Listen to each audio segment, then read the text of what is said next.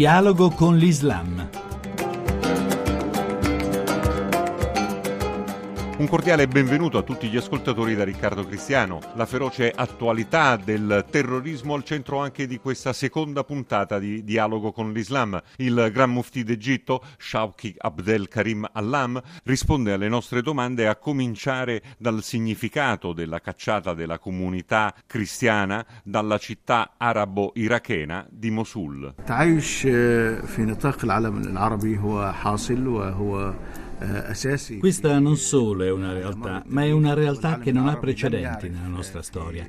Davanti a eventi di simile gravità dobbiamo sentirci tutti responsabili del fatto che dal nostro seno siano emersi questi gruppi terroristi che stanno sconvolgendo il mondo.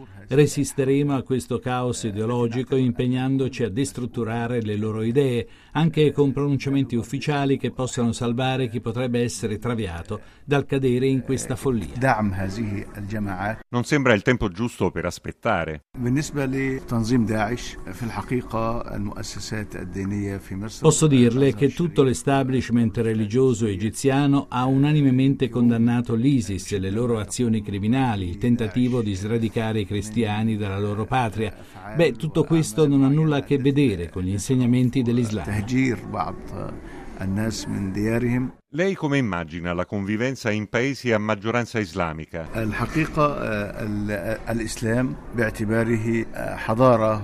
A me sembra evidente che l'Islam dica chiaramente che siamo tutti uguali cittadini, partner paritari nella costruzione della nostra civiltà.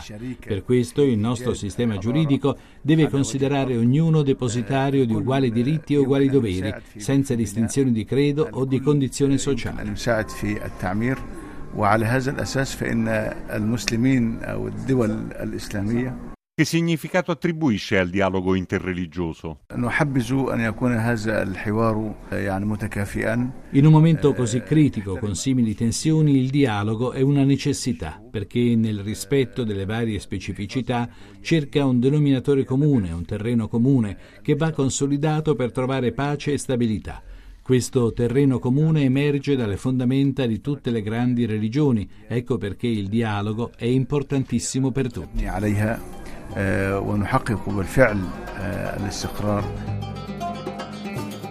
Il professor Adnan Mokrani, musulmano, docente al Pontificio Istituto di Studi Arabo-Islamici, è l'interlocutore giusto al quale chiedere ma questi appelli quanto riescono ad influire, ad essere ascoltati nelle società arabo-islamiche? Credo che la denuncia della violenza e del terrorismo sia il sentimento più diffuso tra i musulmani non solo per le istituzioni oppure le associazioni, ma per qualsiasi musulmano che vive in Europa oppure nei paesi arabi e nei paesi a maggioranza islamica è uno scandalo. Dunque l'appello, la denuncia di questi atti di terrorismo è un'espressione concreta di questi sentimenti. Abbiamo bisogno di un'espressione per confermare eh, i valori della convivenza eh, pacifica. Ovviamente queste denunce non possono essere efficaci per i terroristi stessi, ma comunque qualcuno può essere influenzato. Qualcuno che esitava oppure ha le idee confuse può alla fine ripensare e, e, e, tornare indietro. Ma rimane il punto più importante fino a che punto l'istituzione religiosa islamica ufficiale sia efficace, sia credibile e gode di una certa autorità. Questo problema è il problema della modernità e soprattutto per lo Stato moderno postcoloniale che ha confiscato i beni, questi grandi centri di studio, le grandi università islamiche, ha nazionalizzato l'istruzione religiosa e questo è stato un grande colpo e così le università eh, hanno perso l'autonomia, la credibilità e questo ha lasciato un grande vuoto sociale riempito dai movimenti eh, islamisti. Grazie a tutti voi per averci seguito sin qui e appuntamento ovviamente a domenica prossima, sempre dopo il giornale della mezzanotte.